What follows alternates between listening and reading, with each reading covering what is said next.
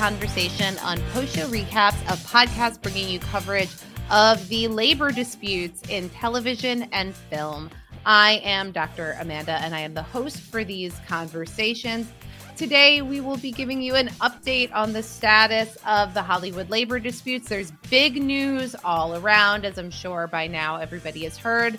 The Writers Guild of America has an agreement with the AMPTP. So we'll be getting into all of that, talking about what's happening with SAG AFTRA, and um, also speaking about how these developments and all of the recent conversation is relevant for other workers in the entertainment industry. And we have a really great guest to get into all of that. I am joined by my dear friend, Naomi Calhoun, who is a television production coordinator who's worked on shows for HBO, Hulu, and Netflix. Thank you for joining me today, Naomi. Hi, Amanda. Oh my God. Sorry, doctor. Hi, doctor. I'm so excited to be here with you. And um, I'm so glad that you guys are doing this on post show recaps because nothing is more important than talking about your salary and talking about transparency mm-hmm. in the mm-hmm. workplace. Yeah, yeah. I mean, I I think that this is you know it's unfortunate when like you know it's unfortunate that it's taken a painful strike and for workers to you know have to suffer without work to get this deal but i think that the visibility of it is a great opportunity for all of us who have been consuming media and talking about it and loving and appreciate it to actually understand everything that goes into making it i TV is something where you think it is an industry full of millionaires and an industry full of people who are making enormous profits. But in reality, it's like every other type of company where there are CEOs and there are people who certainly make very, very healthy salaries. And then there are a lot of people who are at the bottom who are consistently uh, paid minimum wage and don't have any up word motion in their life and uh, it's not all glitz and glamour and i think that there are so many things to think about in this industry that i hope when we're done with this conversation people will, will keep in mind um, well, I'm really looking forward to getting all of it into all of that with you. Um, before we jump in, um, just again, listeners, make sure that you subscribe to the podcast by using our RSS link. Um, you can find that by searching in uh, the, your RSS feed and your podcatcher of choice for post dot com slash strike that's postshowrecaps.com slash strike and you can also rate and review the podcast. We really appreciate that. And feel free to submit any questions or topics that you're interested in hearing more about by going to postshowrecaps.com slash strike FAQ. So, um, Naomi, huge news. We always do these updates here on the podcast. Um, last time I I spoke with Bram about VFX and animation. We were on day 144 of the WGA strike, and on September 24th, after 146 days of labor stoppage, right before Yom Kippur, the Day of Atonement, the AMTBTP and the WGA reached an agreement. Um, the WGA has since uh, voted to um, support that, to ratify that uh, contract. Um, this is considered a really great win for the WGA. It's it's incredible. I I was really um, blown away by what was accomplished because mm-hmm. um, I have been following this closely. First of all, I have I have a lot of friends who are writers who were on strike during this entire thing. Um, and I know personally now, I want to clarify that I don't work in um very often I don't work in scripted television mm-hmm. or I don't work on scripted. The last scripted content I used to work on was I used to work on Hallmark movies, which were so much fun. Um, but also non-union sets. And I work in the doc reality world, but it is so important to see a victory like this because what happens to people who are working on a Netflix scripted show happens to me at work because mm. I work for uh, one of the big companies, right? I if I'm working for HBO, what happened? Max, sorry, uh, if I work for Max and Max is able to have these high labor standards for writers and, and scripted shows, then it's possible for people who are in the unscripted realm as well. So I'm just I'm so excited to talk about what victories have been achieved here, and I think it's it makes me feel very proud that also the internet it sounds the vague the the nebulous internet but the mm-hmm. internet could come together and be very supportive of strike uh, of striking workers and of a labor union that was disruptive and and instead of turning around and saying like well why don't they just make the fucking show i don't care they yeah. were very positive and young people were involved in a way that i don't think i ever expected to see people on tiktok caring about like strike drama for 100 days straight so mm-hmm. i was very mm-hmm. impressed yeah, um, really great points. I do. After we talk about what exactly was won in this negotiation, I also like do mm-hmm. want to take a step back and look at actually what it took to get here because I think it's like without the strike, without the solidarity, without the resolve of the writers to wait for the agreement that they that they really needed existentially at this point in time. Um, I don't think that they get this from the AMPTP. So I think that it's important to look at what goes into that and understand like just how important those tactics are to winning a labor agreement like this. Um, but you know, I'm looking right here at the summary of the the WGA um, memorandum of agreement. Um, this is here they got um, minimum increases, so their rates uh, increase um, with uh, by five percent instead of um, instead of what uh, which I think three percent was was what the standard had been, but they um, so they got a greater rate increase, um, increased health and pension contribution rate, and increased health and pension contributions for writing teams. So this is you know really important for people's you know security and um, their health coverage uh, artificial intelligence was a big issue uh, during these negotiations and the agreement that was reached stipulates that AI can't write or rewrite literary material, and AI generated material will not be considered source material under the MBA, meaning that AI generated material can't be used to undermine writers' credit or separated rights. And now this was an issue that we talked about. Um, we talked about this with Dan Schiffman when he came on. We talked about it with Chelsea Davison um, and other WGA members. But one of the concerns here was that even if AI isn't like good enough to write a script, if they can say that AI is source material, then that's a lower payment for a script like for example if you write a script based on a book then it's an uh, that then writers get a different rate so the fact that you could basically generate anything with ai and call it source material even if it's crap it would still be mm. a tool that could be used to pay writers less. So this was a really important concession here that like AI cannot be considered source material. Um, a writer can choose to use AI when performing writing services, um, but um, the company cannot require the use of AI. So it can be used as a tool by the writer, it can't be required. Um, and the company must disclose to the writer if any materials given have been generated by AI or incorporated uh, AI.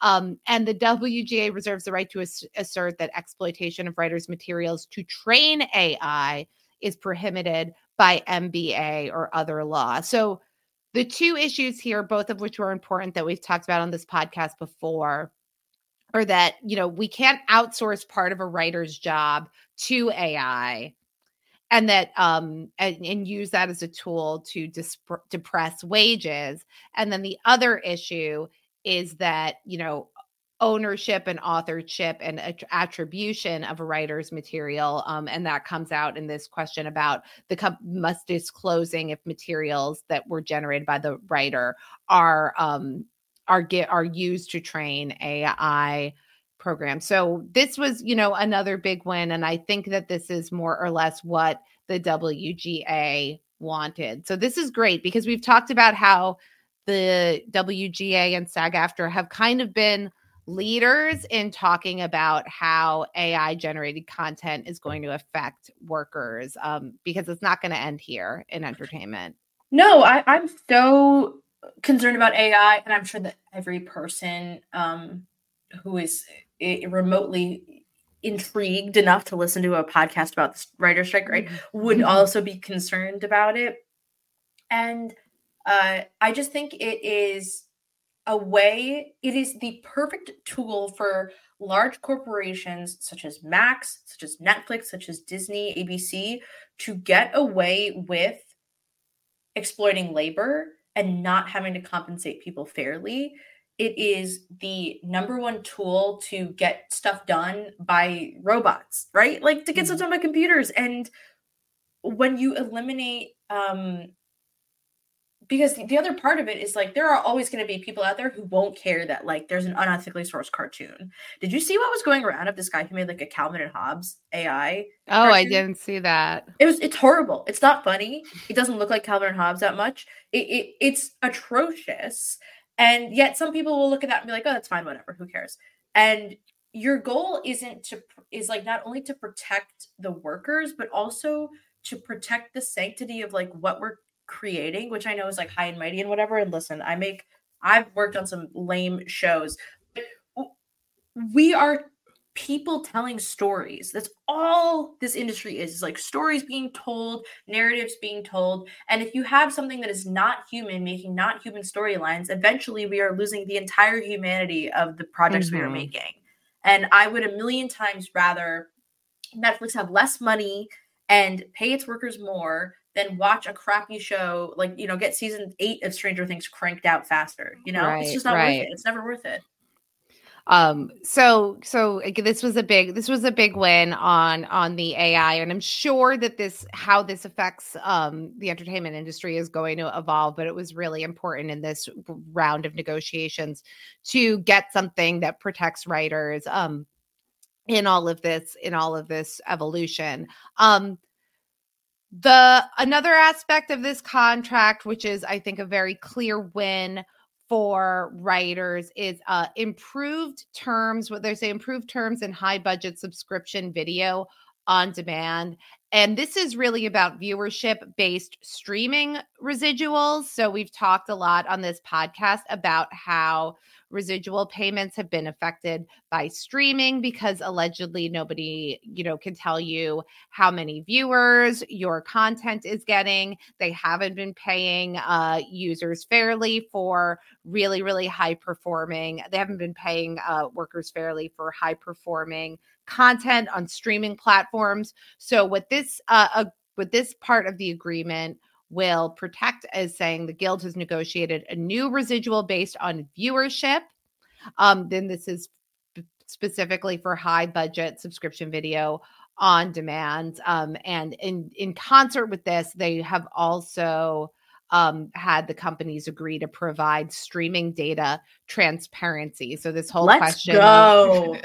Yeah, Let's how no go. nobody knows. Nobody knows how many people are watching Severance. Nobody knows how many people are watching um, Orange is the New Black. All of a sudden, we're going to demand that we have transparency in uh, in streaming numbers, which is going to help enable workers to ask for what they're worth. Um, so this was great because residuals came up consistently as uh, as a, as a really important aspect of this fight.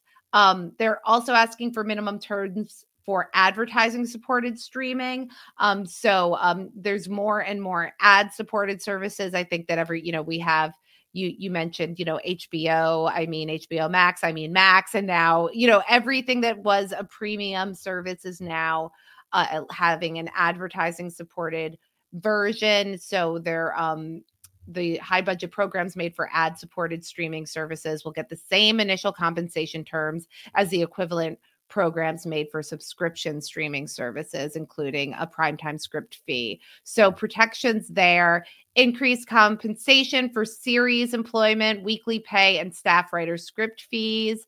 Um, that's important as well because we've talked about how in um, this shift from these longer seasons to shorter seasons has meant that people are getting paid per episode when episodes are no longer equivalent to what they once were. So um, this is this is providing weekly minimums uh, for different levels of uh, different terms for employment.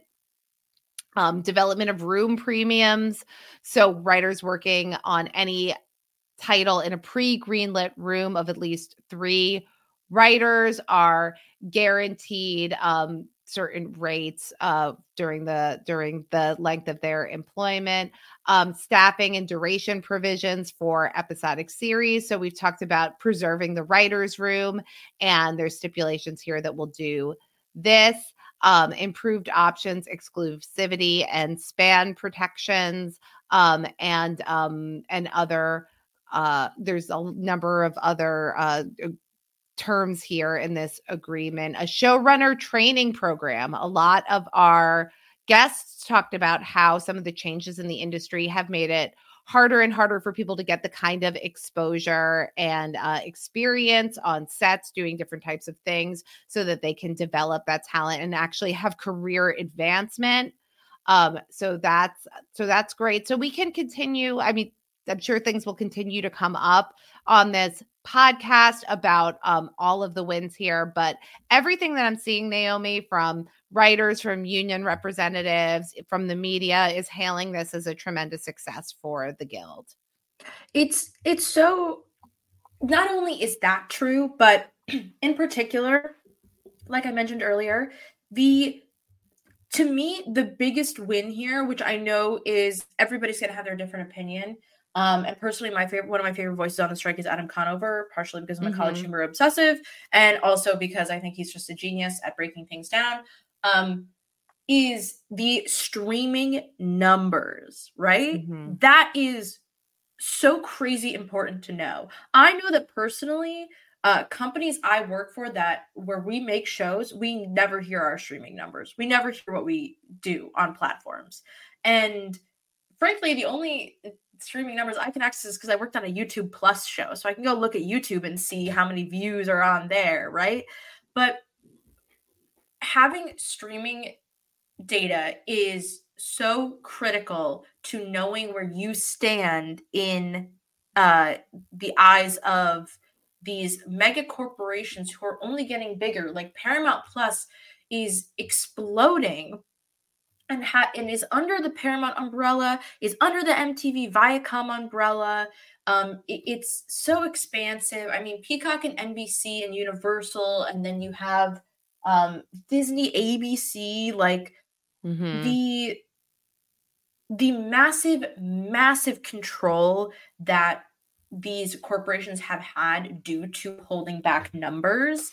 Like, you know, that gif of the little girl, she's like an ASMR girl, and she's like, I'll take that. Like, that's what we're doing right now in order to take back control and have power because, you know, you could get a Nielsen rating for uh, cable TV, you could get a syndicated spot on television and make tons of money. And that is so inaccessible now because, you know, like Mad Men's not Netflix anymore. What the hell? Where am I going to go watch Mad Men? I'm yeah. pissed.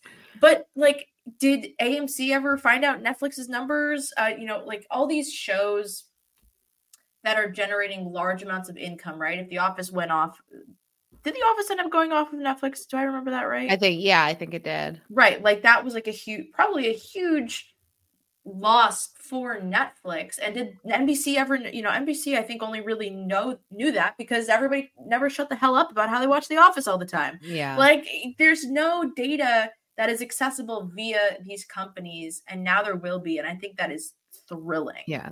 Yeah, lack of transparency has always been an a, a, really vital tool in how employers can suppress the power of labor, right? I mean, and it goes from the lack of wage transparency, like when you don't know what other people in your company are making, then you won't be able to recognize whether or not you're being compensated fairly.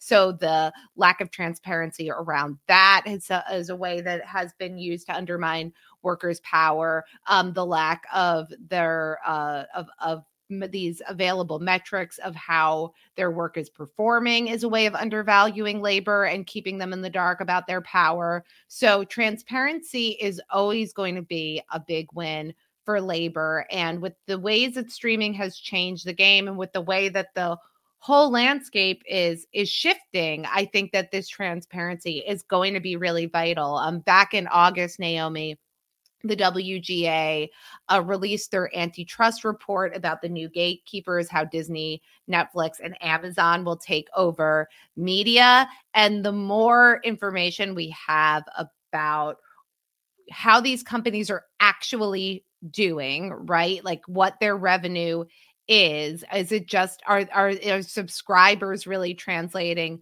to profits? Does the business model work? And the more transparency we have over what is driving that success um, the better equipped workers will be to navigate that and the better equipped um, you know lawmakers will be in breaking up these problematic aspects of the mm-hmm. industry. It's amazing. It, it's like fantastic and and there's still a lot to be done.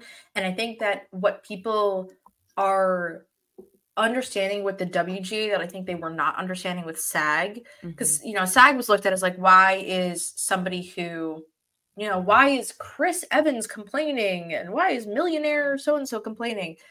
The reality is that A actors are like just think about all the toys that are out there with like I saw the worst looking Chris uh, Pratt Guardians of the Galaxy toy the other month. Mm-hmm. Like, think about um, all the social media that is out there, how actors now are required to be posting on social media about the work that they're doing as additional promotion. Right. Um, right. Just the massive amounts of content that are generated, A, for projects, uh, because projects are for the studio, right? An actor can have a successful career, of course.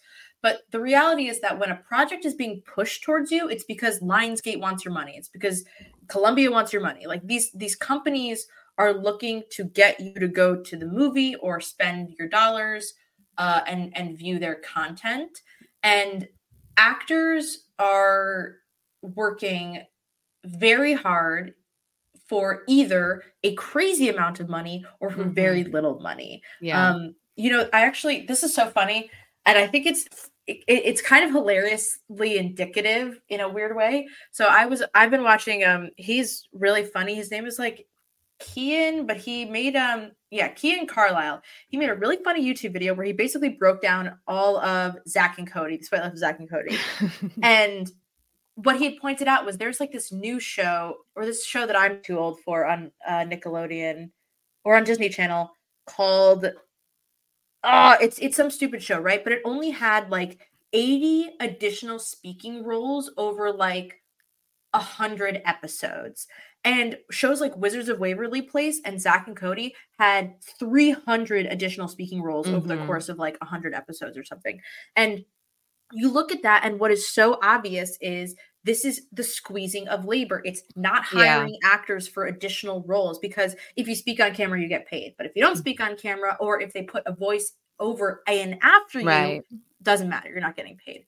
Um, they're not wanting to pay right like you know they don't want to pay uh people residuals for these performances right um all, all this stuff that is so indicative of companies squeezing and squeezing and squeezing, a, making content worse, making TV shows worse, uh, because they don't want to do things like pay a working actor a dollar for every time they screen the TV show, right? Yeah. Um, yeah, I just I'm I'm I'm really hoping that something that where SAG goes. I don't know how you feel, but I'm really hoping that SAG goes somewhere exciting as well. This obviously yeah. the WGA deal is a great sign, but um, I think a lot about the background actors that I work with, and I yeah. talked about background actors, how they're like people in their 70s. They're like people in their 70s yeah. who will sit on set for 12 hours a day to be in the background of the Irishman for one scene, to get treated like shit by a bunch of overworked, chain smoking, like production second ADs. Yeah. I know them. And they love acting so much and they have health insurance through acting. And yeah, it, it bums me out that a lot of the SAG conversation became about like rich people and became about like, well, Chris Evans is to live comfortable. Yeah, you know how many commercials Chris Evans done? You know how many Rock No. just did a watch commercial. What the? Why did he need to do a watch commercial? He's an Oppenheimer, right? But he still needed to do a watch commercial. I mean, it's interesting. It's hard to find like because it's hard to find exactly what these numbers are. Um, but you know, we've talked about how over 80% of the SAG members do not meet the minimum required to get health insurance, which shows that a lot of people are making low income to poverty wages almost more so than the WGA. Like I said, I, it's hard to find an apples to apples comparison, but in both injur- in industries, the median salary is somewhere around 45,000 um uh for- 45,000 a year. So um it's it's not we're not talking about by and large the glitzy Hollywood elite when we're talking about who's striking for what what SAG and what the WGA have been striking for. Um I think to your point Naomi that the willingness of the AMPTP to come to the table and actually meet so many of the writers demands um suggests that they're going to approach SAG AFTRA with the same um with level of openness because it feels like players in the AMPTP have decided that they can no longer suffer this strike and in order to end it they actually they have to end it with both with both guilds. Um so let's let's take uh let's take a minute to talk about where we are with SAG AFTRA so um after 146 days of WGA strike we are now today on the 80th day of SAG AFTRA striking. Today is Sunday, October 1st, and um tomorrow, Monday, is when SAG AFTRA is set to resume negotiations with the AMPTP. Um you have to think that the success of the WGA can only bode very well for how it's going to go with SAG AFTRA. Yes. The thing that troubles me about SAG AFTRA is like that side of things where there are um, people who are in great positions of power, like people who make lots of money and are leads of films, where I do think that writers, for the most part, um, there are very few people in the WGA who hold a lot of power based on their success or celebrity. Um, didn't Aaron Sorkin say something shitty? Am I forget? Someone said something where I was like, really? Like, Uh-huh. uh, but that's one in however many. And obviously we uh we bullied that guy from Green Arrow or whatever. And but but there are my fear, and I think this is just my extrapolation. I don't think it's actually really based in anything that I've seen or witnessed, is that the it is easier to win over the people who are high up in the um let's say like the 1% of SAG because there are far more of them with far more power in than in the WGA. And I just hope that the AM that the discussions don't benefit mostly famous people, but it could totally work out. Like it, it really could. And I, I Mhm. that's like my big negative fear, but it doesn't mean that it's going to necessarily come true. It could all go really well. Uh, in particular, I really hope that the the way that AI went for the WGA means that the AI is going to go okay for background actors because that is one of the most frightening things to me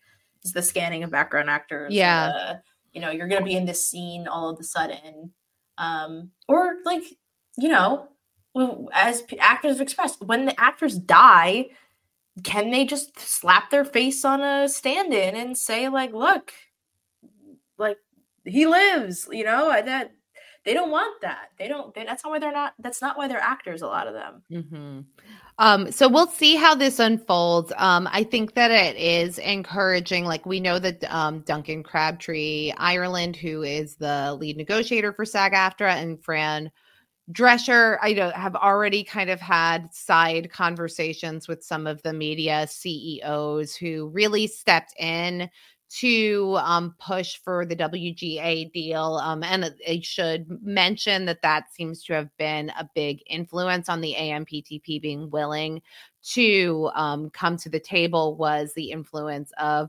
Bob Iger and Donna Langley and David Zaslav and Ted Sarandos, um, so that there was kind of the CEO push that we do need to end this.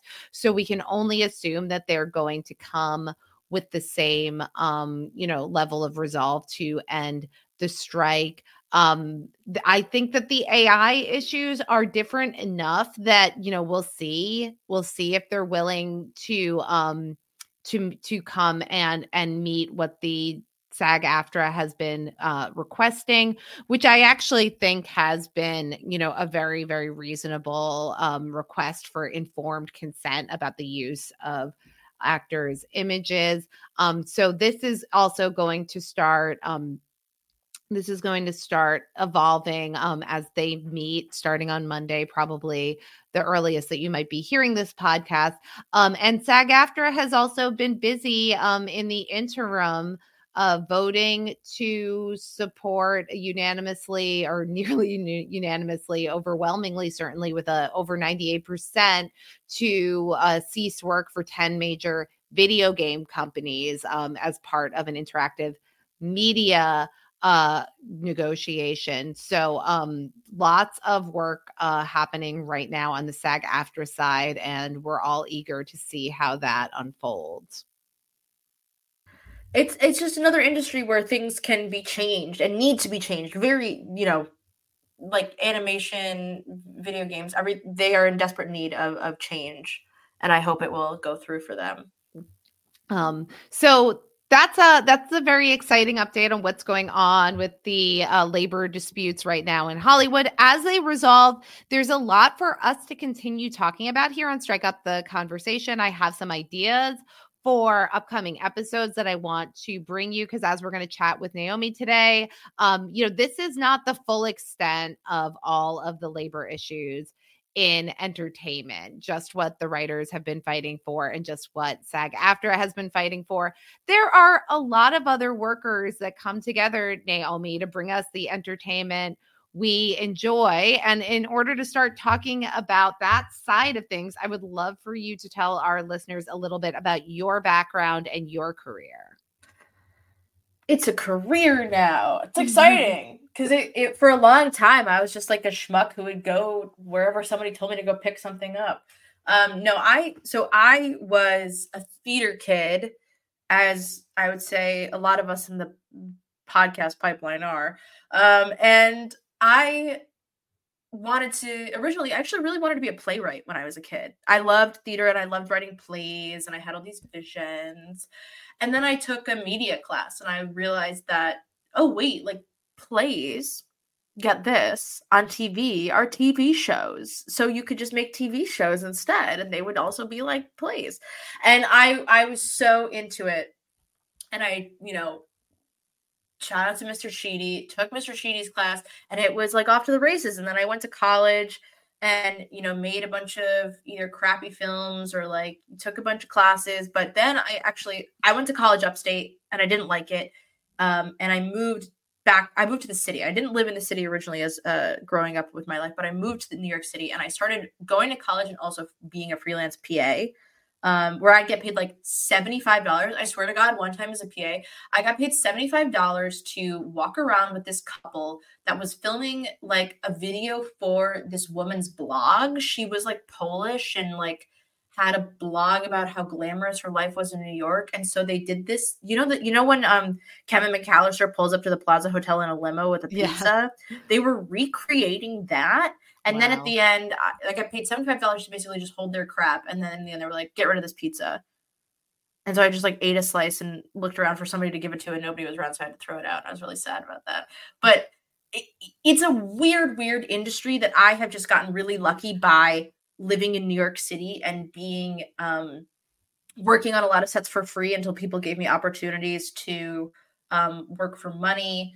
And I have you know, been to every borough at five o'clock in the morning to get a shoot done. Um, and it's been the the greatest thrill of my life to work in this industry. All I mm. wanted to do was work on TV shows and and now I work on TV shows exclusively. I used to work on like, you know, crappy commercials and music videos. Oh my god, I once had to stay up until like I stayed up all night working on a Dua Lipa music video once, and I it, it, was miserable. And now I don't have to do that anymore. It's amazing. Uh, but I, I, worked my way up from production assistant to office production assistant to now production coordinator, um, full time at a company, which is pretty unheard of, I would say, for most people who know what it's like to be a production coordinator. So I'm really lucky where I find myself in my career at this point in time. So, um, you gave us some examples of things that a production assistant might do, but like, can you just give us like a breadth of like these are all of the different things that need to happen to, you know, I so like a TV show or like you know all of the different jobs from you know getting coffee to throwing out the pizza to whatever that like go into actually bringing these projects to life from my PO, like my section of the industry, sure. or for sure. everything. There's a lot of roles. yeah, yeah. Let's start. Let's start with yours, and then let's talk about some of the other roles that people yeah. might not be as familiar with. And as Naomi and I were talking in like the um, before we started recording, it's like just thinking about all of the different names that come through in the credits and all of those different. Like, I don't think a lot of listeners know about all of those roles or what all of those people are doing. Yeah, I would highly recommend. The thing that taught me the most about um, what roles were on movie sets was it was a Quantum LeapPad um touch book that had little different guys representing no i don't know that was my favorite that also taught me about movies though. And it'd be like this is the best boy this is what the best boy does. And i i think i blame that for why i'm in the industry now. Um but okay so i am a production coordinator. I am on the production management track aka on the track to be a producer and producer, I think, is a very uh, catch all title for a lot of roles on set. So, for example, the producers of Big Brother.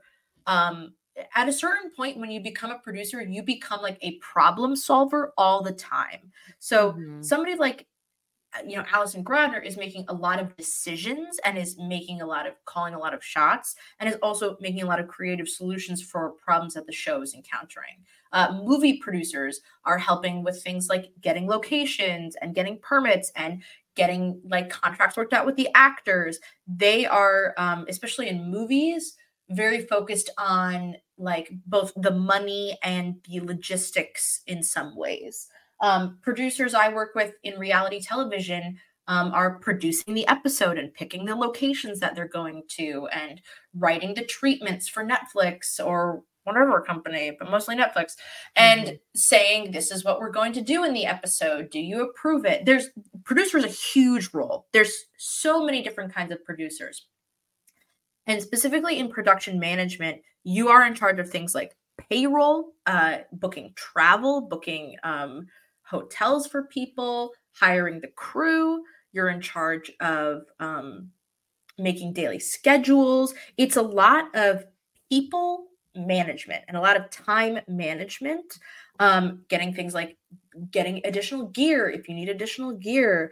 Um, and also on the other side of things, I work in post production a lot. So I have to watch down episodes to make sure that everybody in the footage is released. And I have to make sure that we have mm-hmm. releases for every location and every I have had to track down murals in like Argentina to be like, can we find the person who made this mural to get them to sign a release? It's bonkers. The the wow. the, the, things that go because it's you know it's it's a it's a, a product at the, the end of the day. It's like mm-hmm. a legal. You, you, open yourself up to like lawsuits. You know, it's like copying mm-hmm. someone's music or something. Um, and it part of my job is to make sure that we don't do that, mm-hmm. which seems insane because like I'm not a lawyer. I'm 28 years old. You know, like I don't. Uh, that's not my job. But um, production management in particular would is so much about the logistics and the nature of every day even things like literally getting everyone's lunch orders where are we going to go for lunch um, it can be as small as that um, i don't know what do you do you have any questions like what what should we no, that's I mean that that's great. like I think that like part of what I wanted to capture was like all of the different tasks from like the mundane to the sublime that like need to be done and like that somebody just needs to be in charge of knowing what all of those things are and making sure that all of those you know like all of the dies eyes are dotted all of the t's are crossed all of the loose ends are tied up yeah making sure that everybody invoices if they need to invoice for something like it's my email is like so no episode is the same no show is the same um and it it can be uh, frankly a very demanding job depending on the show you work on and mm-hmm. when it comes to what we're talking about which is like wage transparency and um, being overworked and all these things mm-hmm. i have i want to talk about a show i don't know if we want to talk about it now or later i want to talk about an experience i had in a show but it, it can be so demanding um, but at the same time, I think it is one of the most consistent uh, workforces in the industry, if that makes sense. Like, uh-huh. I'm as an office PA, you know, people want to be on set, they want to hold the camera, they want to, you know, direct the scene, whatever. Um, and you might be on set for three days. And as the office PA, I would get paid for two weeks. So that's why I became an office PA partner. It's just uh-huh. making money. Um, and being on set is a very intense experience, especially when you're a young person, especially when you have a lot of dreams about what you do want to achieve. And I think that this industry is very um, trial by fire. And so, if you are somebody out there who is listening and saying, I would like to become a production assistant, I would like to learn these things, I can't recommend enough like watching people talk about it uh, like on YouTube or listening to mm. people who are production assistants or used to be production assistants um, reading something. There's something called like the PA handbook that's out there that breaks down everything you need to do to be a PA because it's it is the most easily exploitable class of labor in this industry n- no question. Like PAs and drivers um because you can get fired in a minute because there's another PA around the corner you know and, and I have a lot of love in my heart, and part of why I wanted to come on this podcast and talk about it is because I have a lot, a lot of love in my heart for like giving people the chance to grow and learn and get better in the mm-hmm. industry. And it's very difficult to do that as a PA, but it's also like, it's also like being like a um not a Pokemon evolution, I guess, but like you know how you can just be you can evolve into so many different things as a PA. Uh-huh, you don't uh-huh. you can get so much experience and, and shape exactly where you want to go. Um, which is why I love this industry in a lot of ways. Is you can just figure out that actually I want to be a, a, a DIT all of a sudden, and you're like, great, that's amazing, good for you gonna make a hell of a lot of money doing that. Good for you. What's it? What's DIT stand for? Digital Imaging Technician, Amanda. A DIT. Okay. This is a hilarious role to talk about. The DIT is the person who is in charge of copying the files off of the cards on the camera into whatever sort of drive or um, cloud or whatever that uh, your company is using to store the data, right? So it is a, a job where a guy or you know a person sits at a computer and watches the file transfer and make sure nothing went funky and make sure all the clips are there. Um, it seems like a very stressful job frankly because you yeah. have to make sure everything transferred over. But that's a post-production role as a dit um, and you're with the camera department too. You're on set a lot of the time as well. Wow. um, just waiting for you know yelling at people who put a coffee cup on your table because you can't risk water spilling on your stuff. Yeah. That's a fun role um, it's like you're transporting the jewels, like yeah, to, you're, yeah. you're the, the, guy with the armored vehicle. Yeah, right. absolutely. Um, okay, so um, I want to talk about I want to talk about like the labor conditions and being on set because we've yeah. talked to actors, we've talked to background actors, and you know, from those conversations, you know, part of the picture that has been painted is like you know set days can be long they can be grueling unpredictable things can happen um, they can end up being pushed longer and all of these conditions that are happening for actors and background performers is also all happening for production as well and we've talked about how union productions um, like for example, SAG AFTRA's union protections, um, are important for making sure that people are not abused and exploited. And um, there's some real safety hazards that can happen in that um, and other abuses. So, talk about how conditions at set on set in terms of working hours, in terms of safety. Um, what is that like on the production side? Um, well, I I want to mention that um, something that has occurred uh, in last month was that um, IATSE had created the Production Workers Guild Local 111, which mm. was um, created to represent freelance production assistants, production department workers, but it was mostly for um, uh, commercial production assistants, so uh, not necessarily television or film.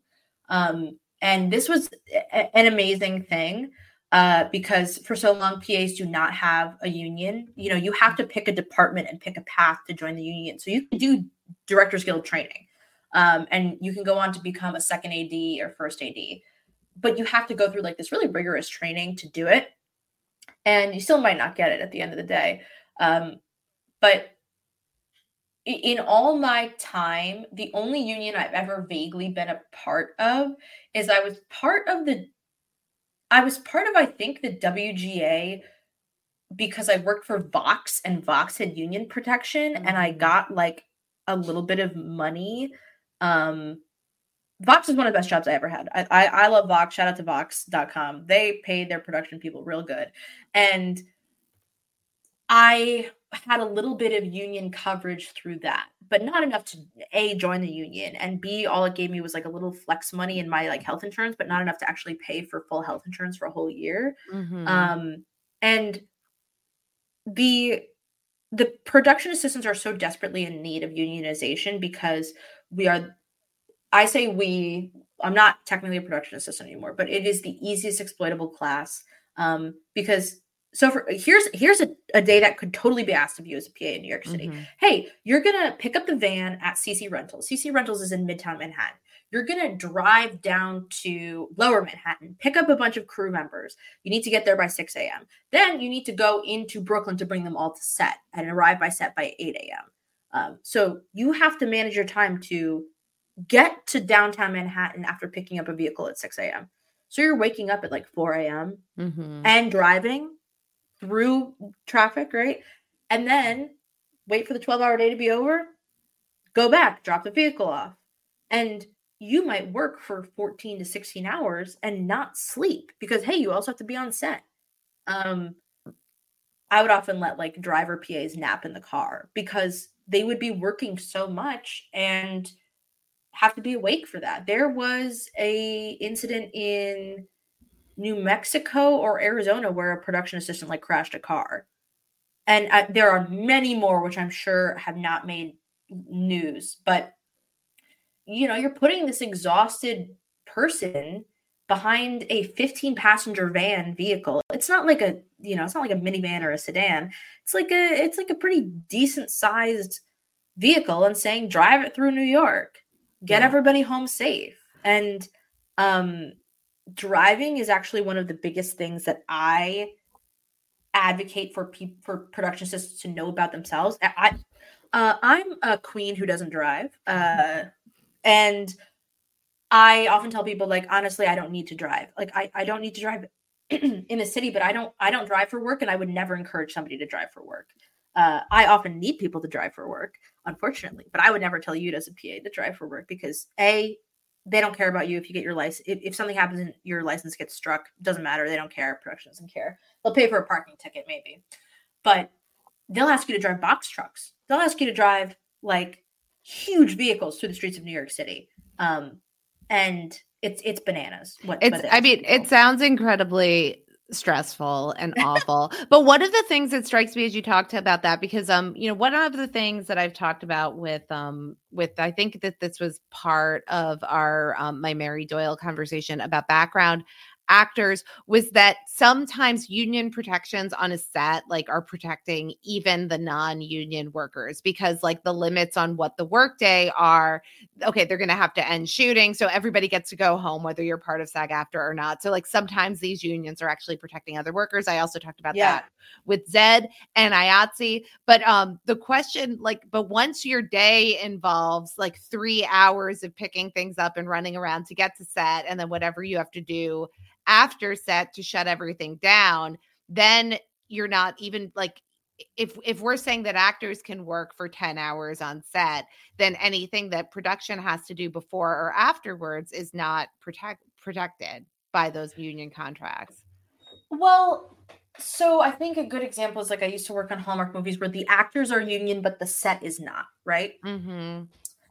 Um I it is very the typical day on set is 12 hours with a break at six for lunch. So you're operating very often, and I operate in most sets I operate on. You, you, have a call time. The time before your call time, you getting to set is your own time. So if my call is at nine and I have to leave my house an hour early, that hour is just my commute. Then lunch will be at three till 3:30 and then you're out at 9:30 because of the half hour for lunch on for actors they get wonderful things like turnaround time you know minimum 12 hours of turnaround time mm-hmm. um and that's the time that's the time between when they have to report back to set? Right when they leave set. So if you leave yeah. set at 10 o'clock at night you come back 10 o'clock in the morning. Production assistants don't have that. We we like it's sort of implied like often it, you want to respect a 12 hour turnaround you have to respect it for certain people um, in the industry, like if a guy's if a camera guy's union or whatever. But um, that can go out the window. And it's all for production assistants. You are always the first people to have your time eaten and disrespected because nobody cares that you didn't get eight hours of sleep last night and also had four extra hours to do whatever you wanted. You know, I mean, and this is like, I mean, this is just uh, you know, like to state the obvious. It's like it's important that people have time to get to and from their home and sleep like that so that yeah. they can so that they can operate safely that you can operate safely 100% that you can drive safely that um that you are not like as a production assistant i'm not often like lifting heavy equipment or like moving lights or whatever but um you have to just be around and be on your feet all day and uh, often i'm cleaning up at the end of the night uh, mm. you know you have to be in the location and help close it out um, and they have to be at set the next day and again this is why i say like i don't tell people to drive because what how how would you function if you had to drive on like six hours of sleep or five hours of sleep i've gone to set on like four hours of sleep before and it's mostly because i just can't go to sleep but you know what if i had to drive a car i i, I would n- never in my life want to do that mm-hmm. um and companies and especially shows that are in New York City and are shows like um that are procedurals or or shows where nobody really cares about the actual like artistic merit of it, that happens a lot where they're just mm-hmm. trying to meet as many pages per day. Have you talked about this the the page per day count you're trying to hit? We have not talked about that. So, on a show where there is a script, you're trying to achieve a certain number of scenes that break down to pages. Pages mm-hmm. are usually mm-hmm. divided into eighths. So it'll be like five and a half, five and a half pages or something. There's like a typical number for how many pages a day a movie will hit, like a, a feature film. Mm-hmm. And television and television movies are like three weeks cranked up to the nth degree. It's like 15 pages compared to five. Um, these numbers are all sort of iffy, iffy. But that is like the crazy thing is that people are are are pushing and pushing and production assistants especially on serialized tv are the first ones to always suffer from that. Um so it's i mean i can imagine like do you have when you get to it's when you start your day naomi like do you have um a pretty good idea of how many hours you're going to be out on set or how late things are going to go? Or does that end up being something that sometimes is unpredictable or changes on the fly so I'll I'll talk about um the show I just most recently worked on, which is a show, an amazing show called You Are Here, starring Colman Domingo, um, which was a a documentary show. So every day I'm working on the call sheet. So this is this is another fun fact about I'm getting ahead of myself. Pardon me. So every day there's a call sheet that goes out that says, "Hey, we're starting at 9, we're ending at 9:30. Here's the breakdown of the schedule." Um, the problem is it's my job and my boss's job to make the call sheet. So I can get home from set at 9:30 and then I have to sit in a hotel room with my boss and be like, "Oh, well, uh, are we going to be able to get between point A and point B in mm-hmm. 30 minutes or do we need 45 for it?" And then I work like 3 extra hours and I like am miserable and I just had to spend 3 extra hours with my boss um right. so nice that guy. that's but that's part of your job and like your as uh, in production is actually figuring out what does tomorrow's workday look like how are we going to stay on schedule on budget on all of those things yeah my my boss is definitely more concerned with budget than i am the line producers also so i have um the, the hierarchy above me is I'm the production coordinator. There's a production manager, then a line producer, and then usually an executive in charge of production or other producers. And on we myself and the production manager are working in tandem with the episode producer, the story producer, who has reached out to, you know, these locations and said, Hey, are you free on Saturday from two to, to four? Okay, we're coming there from two to four. And so the story producer hands us this list of like, hey, here are the here's place A, B, and C we're going to today. You need to map out enough time. So A, that we're not shooting through lunch. We have to make sure that we're not um that we're breaking for lunch in a location where we can get lunch. Um, a that we're respecting the schedule that the story producer has put together. Um, I should say the like story producer is also another word for like people who craft the narrative at, in post production. So I'll just say mm-hmm. episode producer. Um, then you also have to think about travel time between each location from the hotel to place A, place A to place B, B to C, and then back to the hotel. You have to think about things like we have to think about if we want to shoot B roll at the location, if we want to film the city we're in, um, how we're traveling everybody. So booking vehicles, rental mm-hmm. vehicles.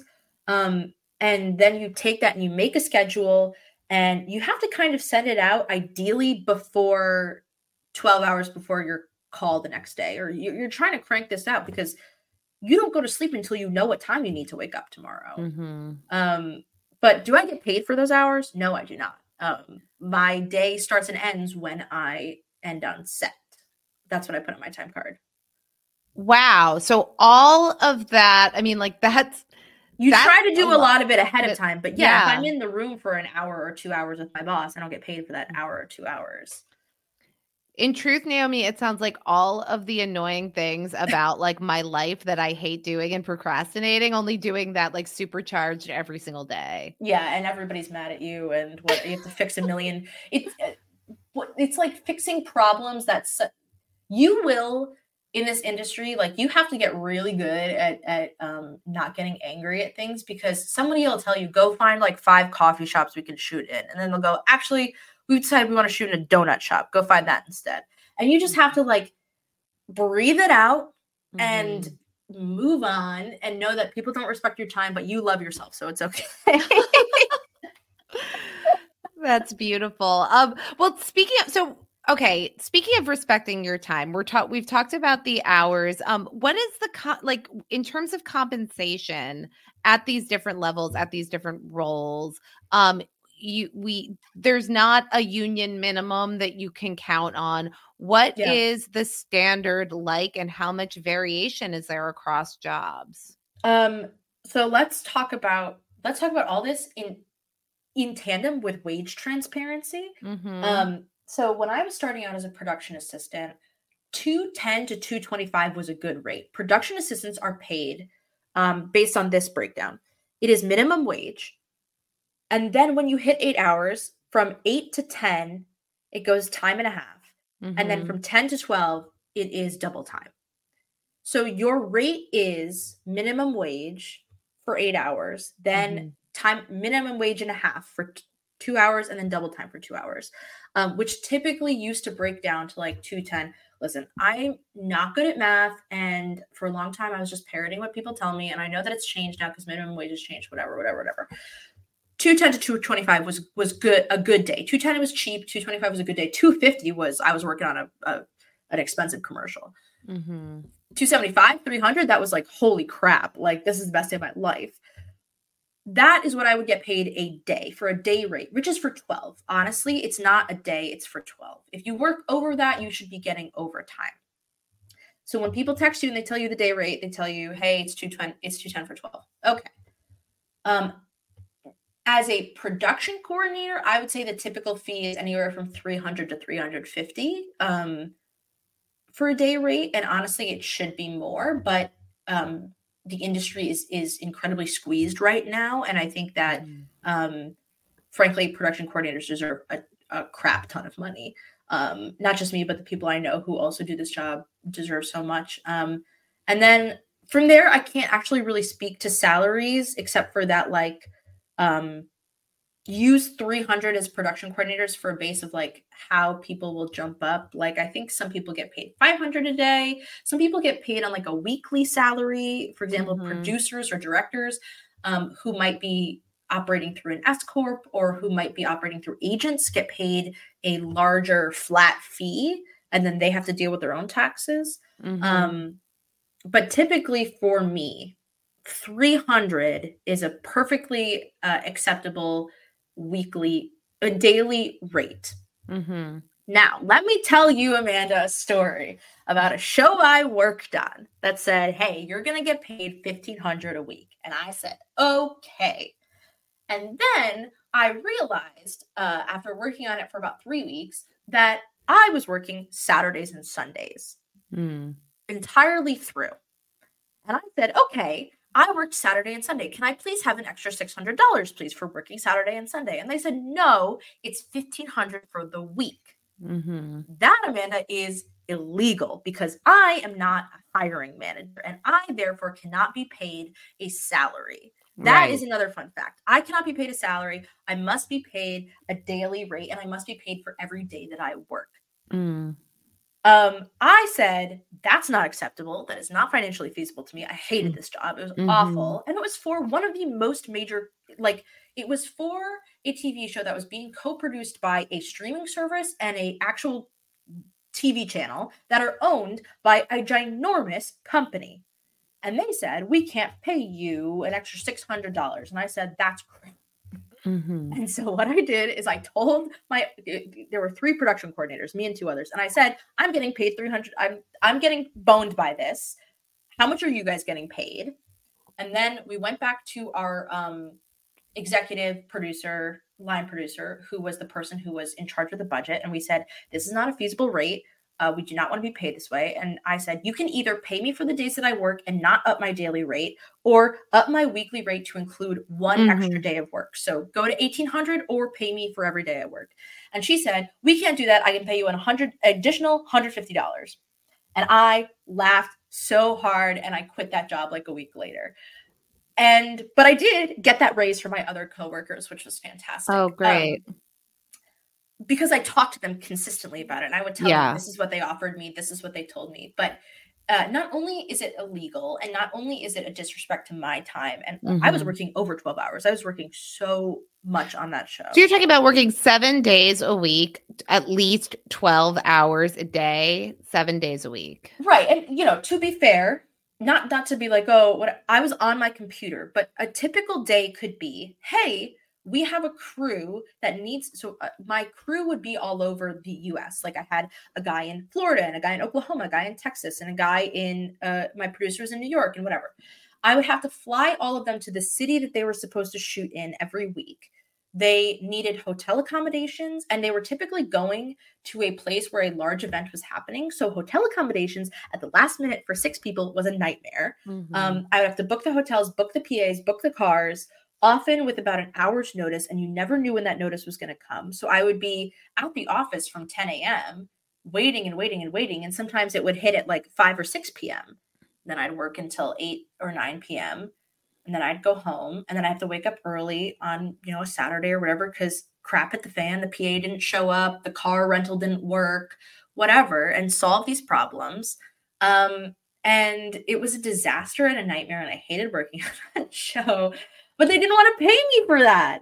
Isn't that crazy? Yeah. I was flabbergasted, especially because it was like an all women room. Mm. And so it was mm. very like, hey guys, we're girl bossing this. And I was like, cool, not girl boss to pay me not enough money. like, This is and this is the the problem with I think our side of my side of the um industry not talking about it enough is mm-hmm. because we we are just not somebody that anybody thinks about when it comes to television or, or movies, right? Yeah. Nobody thinks about the production coordinator. But I am so integral. Any production coordinator or manager or, or office PA is so integral to the show getting completed. And for everybody else to be able to do their job smoothly. And I wish that people talked about it more. Um, I told you about Facebook groups, Amanda. Yeah, I do want to talk about that. Yeah, because um, one of the things you know, so we, you know, we we we were talking a little bit about you know this this idea of transparency and and, and protections, and I think that there are like and i would love to do actually an episode of strike up the conversation where we talk about like what's involved in forming a union where there yeah. not one cool. because um you know because i i you know people i we we've seen it where you know we talked about IATSE and the VFX workers like starting to do that, and there's a, so there's examples in entertainment and obviously well, examples from other places. But this idea of workers coming together and using their power, you can do that without a union in small ways and the easiest way is by by talking one-on-one to people um, but then you were saying that there's these social media groups there's facebook groups that have formed so that pas can be in conversation with each other yeah, shout out to local zero heroes. Shout out to I need a PA. Um, but uh, staff me up in LinkedIn or, or and uh, Indeed are okay, but whatever. Um, there are Facebook groups. Uh, typically, if you live in a city with a high amount of filming, so like Chicago, LA, um, Atlanta has a huge film industry. Um, New York, but also upstate New York. Um, Albuquerque, I think, even has a pretty thriving. Like they're all over, right? Mm-hmm. You ha- probably have a Facebook group that is like local something production. And so if I need a production assistant, I'll post in that Facebook group and say, "Hey, I'm looking for a production assistant. Here's the days. Here's the rate. Um, please send me your resume." If somebody makes a post that's like, "I need a PA for 150 a day for a network TV show," you're gonna get so clowned on. It's mm-hmm. amazing. It's it's it's beautiful to watch because those people deserve to be clowned on because they're not they are detrimental to um, the uh, I don't want to say the cause, but like they're detrimental mm-hmm. to workers' rights and and mm-hmm. having um, uh, proper payment in this industry. But also on top of all of this, um, something that I think is is becoming more apparent is like and probably the reason that the woman who was in charge of the show I worked on couldn't pay me more is because the people above them were like, well, we don't care about these roles. We've gotten away with paying them so little for mm-hmm. so long. And it doesn't matter, it's not in the budget. There is, when I tell you, there is no way that the parent company of the show I worked for didn't have the budget. Yeah. it's it's absurd. So I'm often being told rates to offer production assistance at the behest of either the company I work for, the production company, which is not the same as Netflix, right? Mm-hmm. Netflix can have a production company, but I don't work uh, as an employee of Netflix. I work as an mm-hmm. employee of the company that is like outsourced with making the show. Yeah. So that's like a subcontract that Netflix has like agreed this is how much you have for your subcontract. Right. Make this show happen. Right. And, you know, they have a lot of say along the way, but, you know, Netflix is trying to pay Netflix or Hulu or Amazon or whoever are trying to pay as little money as they can to get the end product. Mm-hmm. So a lot of the time it's a trickle down um, like effect of like, hey, I can only charge this much. Um, but I've seen some pretty laughable rates uh, for certainly for New York City. Um, and it's difficult because other rates in other locations are different based on minimum wage. Mm-hmm. Um, yeah, and- you meant you mentioned minimum wage, and you're in New York, where minimum wage is fifteen dollars an hour, and minimum wage in my home state of Pennsylvania is seven twenty five an hour. Yeah, and, and it's tough. I mean, I still paid. We went to Pennsylvania for a show, and and I'm pretty sure we paid the PAs two twenty five or two fifty. Um, and if I could, I would offer more. I would pay more. Um, but unfortunately that's not my decision and and mm-hmm. also like Netflix or whatever company because Netflix didn't produce the show I went to Philly on you are not given the money by people. And so one of the ways that you can stand up as a worker and say like you can have solidarity by exchanging information of how much money you're getting paid, but additionally um, you can also quit jobs. You cannot take jobs that that charge less money and you can tell them I think that's a laughable rate. Um, I know that San Francisco has obviously a very high cost of living and just they have like a and it, you know, you weren't, I was told once you weren't going to find a good PA in San Francisco for less than $350. And I was like, good for them. Good for them yeah. that they are charging that rate. Bad for me, but good for them. Like it, it's, I'd rather somebody be expensive and hard to get than somebody not know their worth and not value mm-hmm. themselves properly. Um, to that point, Naomi, I was just wondering, like, how many, like, in in this, it, so in the pipeline, I imagine, you know, there's lots of people who want to get involved in the industry and are looking for an entry level thing to do. And like we talk about like okay like the the kid who gets the coffee or who does these other you know production tasks. Are there still people on set who might not be getting paid anything at all? Um the instances where I have seen people in production not being paid were always classified as interns. Mm-hmm. Um, and interns are certainly an exploited class of people in the market because um, well interns don't all come from the same background and some interns certainly can just be like yeah i can do this for free because i can afford it right but when it comes to like free labor and i've done it too i've done mm-hmm. either a french short film but i also worked the way that i got involved in the hallmark movies is i did like three days on set as an unpaid pa i just got bored and food Mm-hmm. Meal copy credit is what they call it sometimes, where you get a meal, you get a credit on IMDb, and you get a copy of the film to put in your reel or whatever. Ah. Um, and working for free is a great tool for meeting people. Um, which I know sounds so counterintuitive to everything we've just talked about. Mm. But I think a good example is that when I I found out a short a friend of mine was making a short film and I said, Andrew, like, I'll do anything to work on that film. I'll, let me help you out. And then I met a wonderful woman named Lauren who was a production coordinator and was like, I need TAs. I'll hire you for actual stuff. So I would always encourage if you need to help, if you need to do stuff like, you know, we do our survivor games for free, like go mm-hmm. help people that you want to help for free. But never ever work for a media company and never ever work for a TV show or a movie for free um, they just don't want to do the paperwork. They don't want to do any of the stuff that involves like getting you to be a legitimate participant in the in the stuff. And um, I think especially in college, people think that um, it will boost your resume to be like, oh, I worked for this production company that never paid me. Um, but they're like they're not going to have your back because they don't want to have your back in the first place. Yeah, I mean it's the un the unpaid internship is like something that um I think is really interesting from this labor discussion um standpoint. You know, obviously unpaid interns are not, you know, having their own labor compensated. They're also a tool for driving down the value of the rest of the labor force that they're a part of.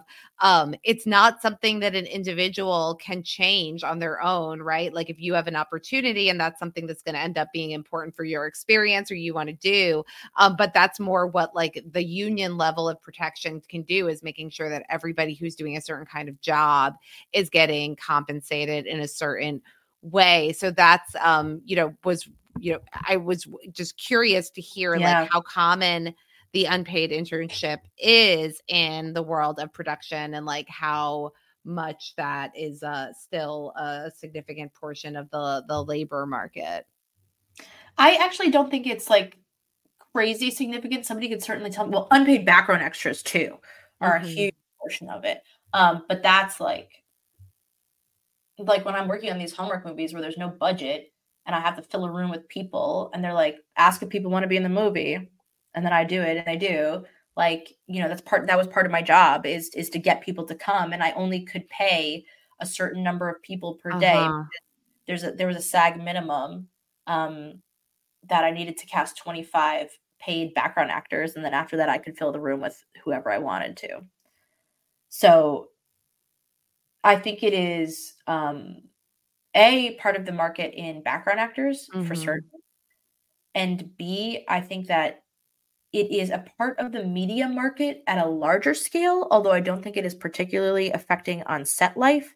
It is certainly a part of like small production companies who shoot their own content and are like, hey, do you want to come be a writer, producer, director, videographer, editor for our company? Those are all different jobs and they should mm. not be morphed into one job because that is bad. Those those kinds of things I would certainly say stay away stay away from. They're exploitative, even if you're getting paid. If they want you to write, edit, direct, shoot, like they're they're a mess. Don't do it. um Naomi, are there other aspects of set life um, and what that what those kind of jobs are like that you would like our listeners to know about? Um set life is uh is like going through the ringer. You are on your feet all day. You are, you know, getting sometimes yelled at if people are in a bad mood. I've been in fights on set before. Um, you're working in hot rooms because they got to turn the AC off, or or you're just like being told for the eighth time to go get a cup of coffee, and you feel like you're not doing what you want to do. Um, what I am so excited about in this industry is seeing what the WGA has achieved and seeing what SAG might possibly achieve, mm-hmm. and knowing that those people that we have had solidarity with by not crossing picket lines and by um, by you know supporting actors and writers knowing that they will hopefully give the same back to us and that mm. the um, companies at large not the com- that the public will have a love and respect for the people of the film industry who are not just the actors and hopefully not just the writers but um, from all directions and i i also want to say that so um, Condé Nast is trying to unionize the, the workers mm-hmm. of Condé Nast. Mm-hmm. And I, it's been something that I've been following for a while because my boyfriend used to work at Condé Nast. And something that I think people should keep their eyes out for. Remember, remember the whole Bon Appetit implosion? Yes. And how it was about how certain people weren't getting paid mm-hmm. as much as their mm-hmm. white counterparts and all this stuff. Well, um, the media industry thrives on permalancers, even more so than unpaid unpaid labor is mm. permalancing. That I think is the biggest killer of careers and and right. You know, and can you de- and can you define yes. that for our listeners, Naomi? So a permalancer, I'm going to look up and see if anybody else has defined it better. But so like it's you know a permanent freelancer. Yes. You are um you are not a full time employee of the company you work for. However, the company will consistently hire you. So you're not getting health insurance through your company. You can be fired at any moment, or your contracts can run out, and you have no sort of uh, legal protections for yourself. You have a little bit. I'm not a lawyer, but you know, um, and it means that like you are at the behest of your company at all times. Um, and it also means that they will cycle people in and out. They'll just bring you in for like three weeks to edit something and then be like, okay, we'll see you next time. Um, and the Conde Nast Union, I think they're called, I think they're Conde United on mm-hmm. Instagram. Uh, a, they've done a lot of amazing work posting about um, what they are doing. But B, I think we have to, uh, as consumers of con- as consumers of content, as consumers of media, mm-hmm. we have to look at other forms of media. For me, what I'm particularly interested in, interested in is things like TikTok and advertising on TikTok. Mm-hmm. Um, so, for example, if I'm an influencer and I'm shooting myself in front of a big crowd of people, did the people behind me consent to be in the video? Did the music that I'm using uh, to advertise a product, um, do I owe the person who made that song? Yeah. Um, all this stuff. And on the other side, things like what BuzzFeed is doing and Condé Nast with all their, you know, Condé Nast is like uh, is Variety, is Epicurious, it's, it's Glamour, it's GQ, it's, it's Vogue, it's Yo Vogue, it's right. it's all yeah, it's it's so many. You you said um the New Yorker, it's Bon Appetit, um so lots and lots and lots of Wired, also lots and lots, lots of magazine brands. So you see all their videos on YouTube, right? Like uh professional breakdown, whatever, whatever, whatever. Mm-hmm.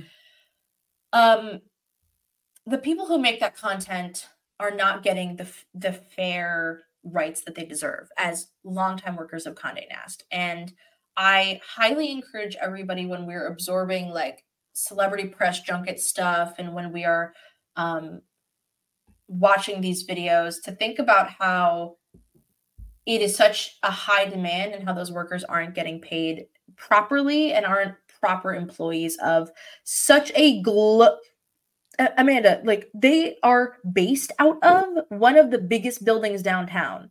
Mm-hmm. And they don't have enough money to mm, pay their workers properly. You know what I mean? Yeah. Like it's it's it's absurd, it's laughable, and people are getting squeezed at the throat by Vogue Magazine, right, right, right. I mean, yeah, and the and this and this whole like the notion of of permalancers. Like I remember when we first started this series and talked to my friend and WGA member Justin Chains. He said basically the production companies want to change writing to like Postmates. Like they just want to like be able yep. to hire.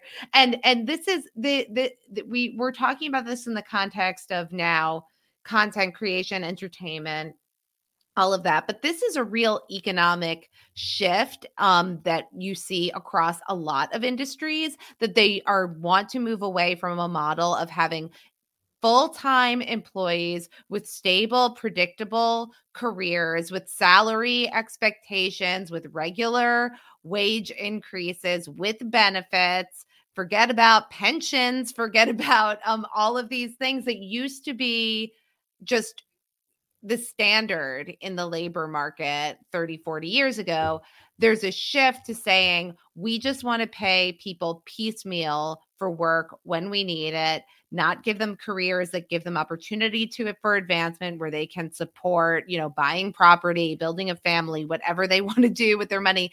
It's a and it's and it's anti-worker. No health insurance, like it, that's the, my big on, thing. Yeah. yeah. Well, talk about I mean so in in your industry, Naomi, like what do Ooh. people what what what do people do for health insurance because I imagine you okay. were talking about it's not salary, it's these day rates. That's those are not usually the types of jobs that also provide benefits. Okay. I Amanda can see this, and nobody else can, but I have a manila folder called 2023 pay stuff on my desk. Um, and what that is, it is a collection of every single pay stub I've gotten for the year. And that's how I've been operating. I have a spreadsheet on my uh I have a spreadsheet where I break down every single check I get. And now when I was a PA freelancing, um, I would get a lot of sporadic checks from a lot of sporadic places. A, you're not on um you're not on payroll anywhere. You don't have like a um, direct deposit uh, mm-hmm. that because that would be too much work. You're just getting a check in the mail. Um, but you are paid through one of a few payroll companies. There's Cast and Crew, there's EP Entertainment Partners, there's um God, what's the other?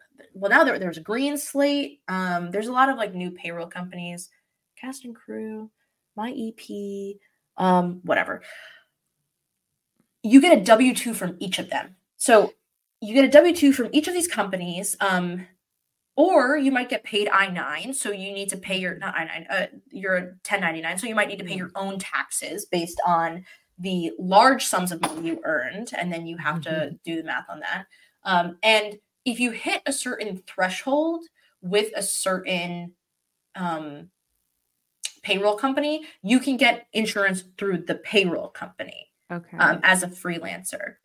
However, I've never actually done that because a I don't I don't often work at a company long enough to know that I'm always going to be on a my entertainment partners project to know that I would have health insurance for the entire mm-hmm. year. Um, or sometimes I meet the the minimum, but I don't want to. I would just have to switch health insurance, like. And I'm not trying to pay like the competitive stock market game of health insurance right now. I'm right. just gonna stick with what I what I have that is totally separate. Um, and it's very difficult. And honestly, it's something I haven't even really explored because it just seems so bananas. There's also something called like my flex plan that you can get money put in. Like there's so many things that I don't even fully understand. And it's kind of like my not my big blind spot, but one of those things where I'm like, ugh, I don't, I just I wish life was easier and that yeah. was not this. Right. I mean, but like it's it's these kinds of things can be like exclusionary for people who have chronic health conditions and need to like have a stable insurance situation for people who have dependents that are under their care that need insurance. Like I mean, just thinking about like all of the aspects of this that make it harder for people to have like to stay in these careers that we yeah. think of as like if you and and maybe you can say like oh well you know go get it get another job but it's like if you if you care about having if you care about having these nice things these treats that you like to watch like when you like to sit and stream something on Netflix then it's like yeah somebody has to be able to do those jobs I mean think about if you are a pregnant person and mm-hmm. you are you're hoping to get pregnant but if you get pregnant, people aren't A, going to hire you, or B, mm-hmm. you are going to be through undue stress while you are pregnant.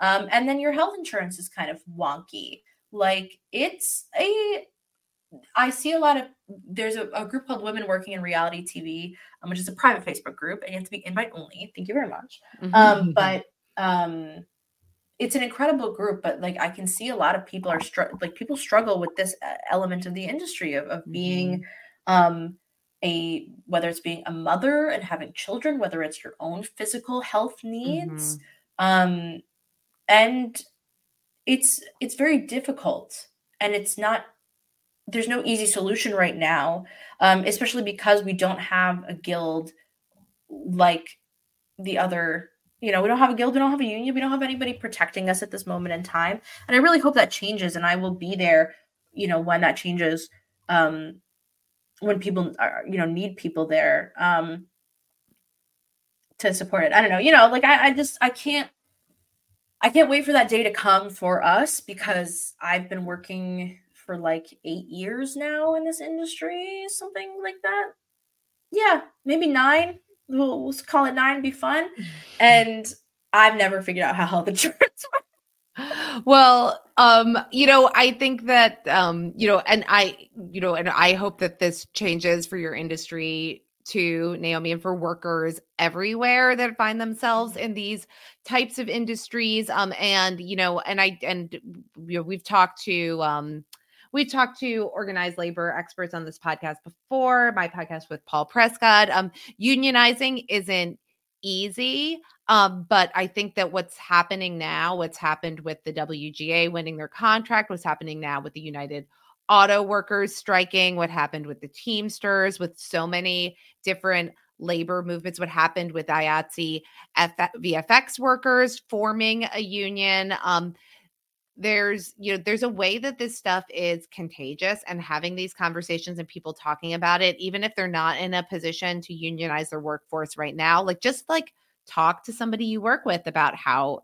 you know what's your sat like how much do you get paid? Like what just fi- starting to get this transparency and these conversations happening is the first step towards collective action and i think that some of what the the WGA has won and what SAG AFTRA will hopefully win will be a template and will be a way for these other groups of workers to come together collectively and use their power um, because you know maybe there's problems with profitability in some of these industries but we all know that the people at the very very top are doing just fine and making money hand over fist and they need to share that stake with the people who actually create those products. Um I don't know how long you want to go, but I have one more thing I really want to talk about that I just remembered. Um, please, um, please do. I want to talk about this disease of shows getting canceled before they even start. Uh-huh. Um because that has happened to the company that I work for.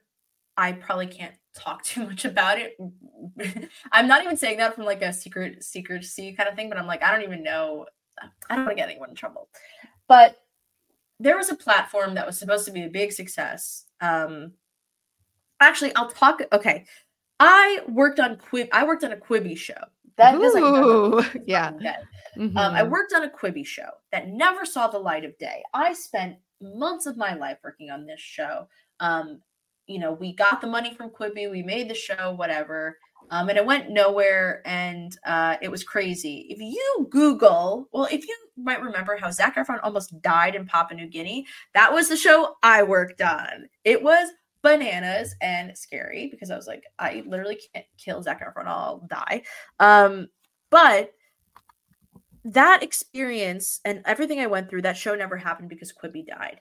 Um, there are other companies nowadays who are taking similar gambles by creating unsustainable streamers and unsustainable additional mm-hmm. channels for yeah. their brand and forcing like or, or create having my company create shows that never see the light of day because they don't put them out there and um you know i work for a very small production company i love the people i work for um they're just incredible the whole they were the um the company i work for made anthony bourdain's shows. Oh um yeah.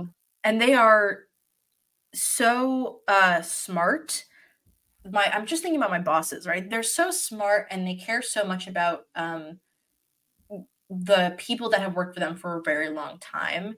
And major companies just like fuck us sometimes. And it's so hard to watch us put effort into show after show that go nowhere. Um i'm really grateful that a show like you are here could make it to the airwaves at all. Um and it's a bummer and i hate i hate that shows do this. Like the rise of the pink ladies got totally yanked off of mm-hmm. paramount plus after like a day right? These behaviors i hope will change although who knows? I don't think it really made its way into the um the WGA agreement, but it, it just pisses me off. It, I don't know how you, like it pisses me off so much that like people's hard work will get taken away and residuals won't get made. There's no residuals yeah. in reality TV, but residuals for other you know, right it's just stupid. It makes me mad. Well, it's uh, yeah, yeah. No, I think it's a great point, and I would love to. I'm still trying to produce an episode of this show that talks more about like what the business side of entertainment is like right now, because this issue of like, oh, we've produced this whole movie, and it's better for us to just use it as a tax write off than to actually release it. Um, I think that that's really fascinating but it also just it's like really really undervalues all of the labor that goes into create all of the effort and hard work and um you know people's time and passion that goes into that um so i think it's a really really good point and then also this like kind of um this uh this growth mindset that's so you know like this um kind of growth like accelerated growth idea that's so important from like a capitalism standpoint and from a shareholder's perspective is they want to see more subscribers more subscribers and i think netflix had this model that was like oh well we're going to reach as many subscribers and that's what our success is so we need content content content but that wasn't that didn't really parlay into profit so this kind of business calculus of growing adding streaming platforms doing all of this without really thinking about what was fiscally responsible and feasible and doing that all run on the fuel of cheap undervalued labor. Yeah. Makes me it just makes me really upset that like because also because we're subcontractors because we are not a, sh- a, place like netflix that can just survive off of everybody thinking that like we have a million dollars and a bajillion dollars or that we're going to get a million subscribers don't worry about it. Mm-hmm. why does the math check out? No but don't worry about it. Invest. You know like it, it makes me mad that um, a lot of smaller production companies suffer at the hands of these larger corporations. Just for well, their product. Yeah. Yeah yeah well, um, thank you so much, Naomi, for talking to us today. I feel like I learned I learned so much about production. I learned so much about the industry, and I'm sure our listeners did too. Um, where can people keep up with everything that you're doing?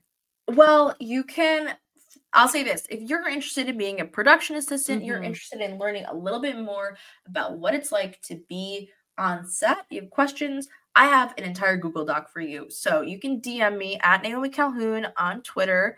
Um, and we can talk about what your dreams are, what your goals are, whatever. You want me to look at your resume? I'll look at your resume. I Oh, like that's looking at resumes. I've seen some horrible resumes and they make me so mad. So I will look at your resume for you. And I will be nicer than that about your resume.